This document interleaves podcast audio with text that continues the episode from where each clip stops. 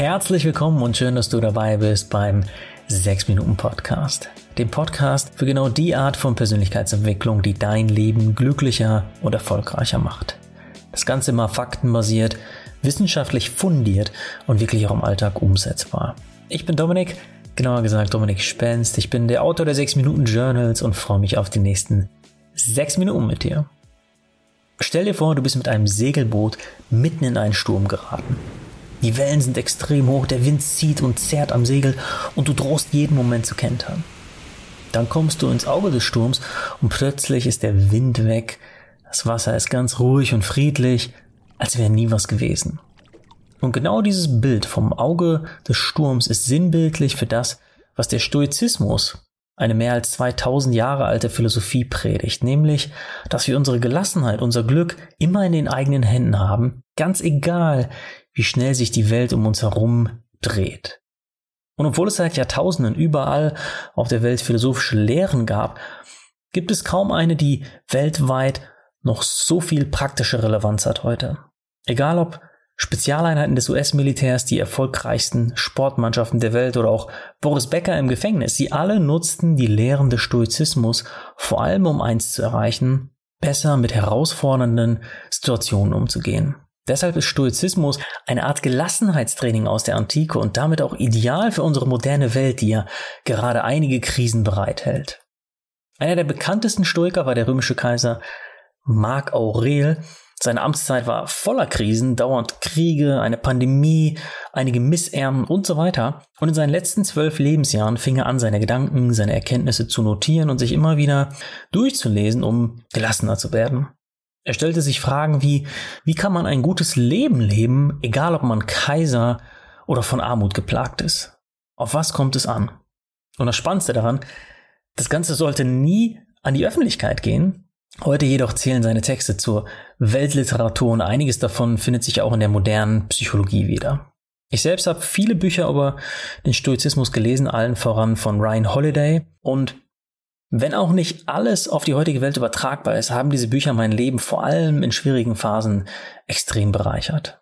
Und damit wären wir auch schon bei der Frage, die das Herzstück von diesem Podcast ausmacht, nämlich wie kann das Ganze jetzt dein Leben bereichern? Wie kannst du die Prinzipien des Stoizismus nutzen, um in unserer lauten und rastlosen Welt mehr Ruhe und Gelassenheit zu finden?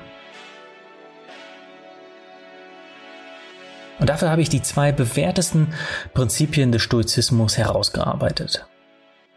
Das erste Prinzip ist eine grundsätzliche und zentrale Haltung im Stoizismus, nämlich konzentriere dich auf die Dinge, die du kontrollieren kannst. Epiktet, ein weiterer wichtiger Vertreter des Stoizismus, erkannte schon damals, dass wir unglücklich werden, wenn wir unser Glück von den Dingen abhängig machen, die wir nicht in der Hand haben.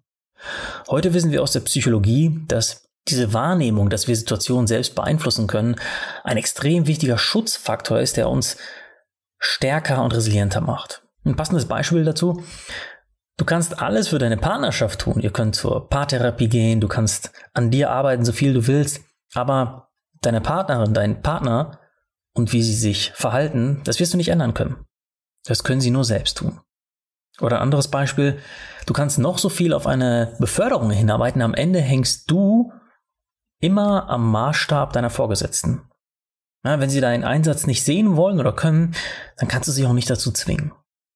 Und passend dazu gibt es eine kleine Übung, um dir deinen Einflussbereich oder das, was du kontrollieren kannst, überhaupt mal bewusst zu machen. Dafür kannst du dir gerne auch einfach nach der Folge, wenn du Lust hast, einen kleinen Kreis aufmalen und um diesen Kreis einen größeren Kreis herumzeichnen.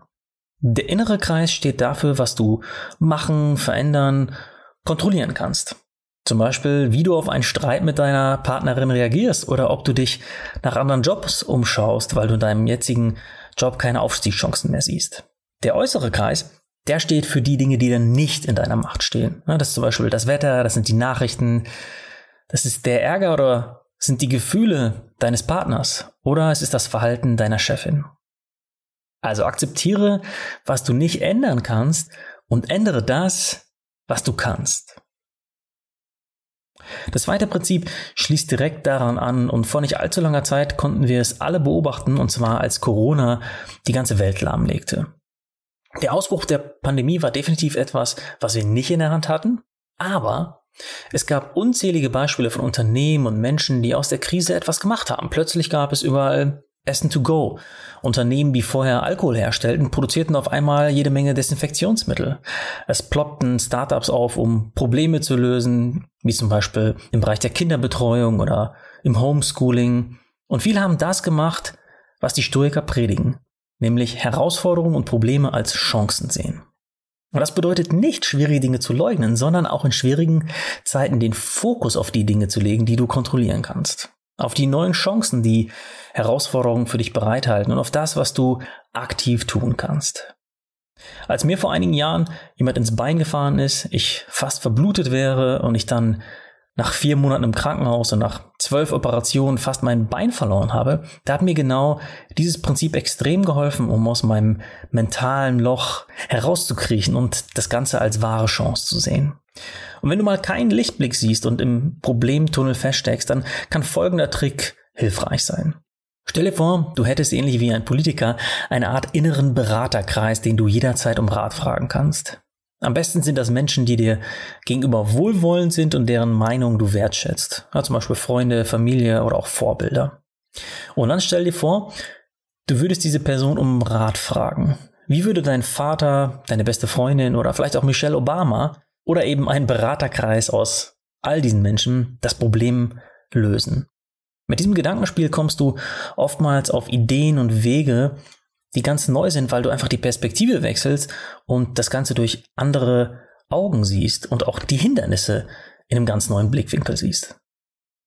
Also nochmal kurz zusammengefasst. Das eine Prinzip, das wir gerade hatten, lautete, sieh Herausforderungen und Probleme als Chancen. Und dafür hilft es enorm, aus dem eigenen Problemtunnel auszusteigen und in die Perspektive von einem imaginären Beraterkreis zu wechseln. Und das vielleicht wichtigste Prinzip des Stoizismus, konzentriere dich auf das, was du kontrollieren kannst, und was wirklich in deiner Macht steht. Erinnere dich an die zwei Kreise, die Übung mit den zwei Kreisen und mach dir bewusst, was wirklich in deinem Einflussbereich liegt. Was kannst du tun, verändern, beeinflussen und schau im Gegenzug auch, welche Dinge, welche Menschen oder Umstände du nicht ändern kannst.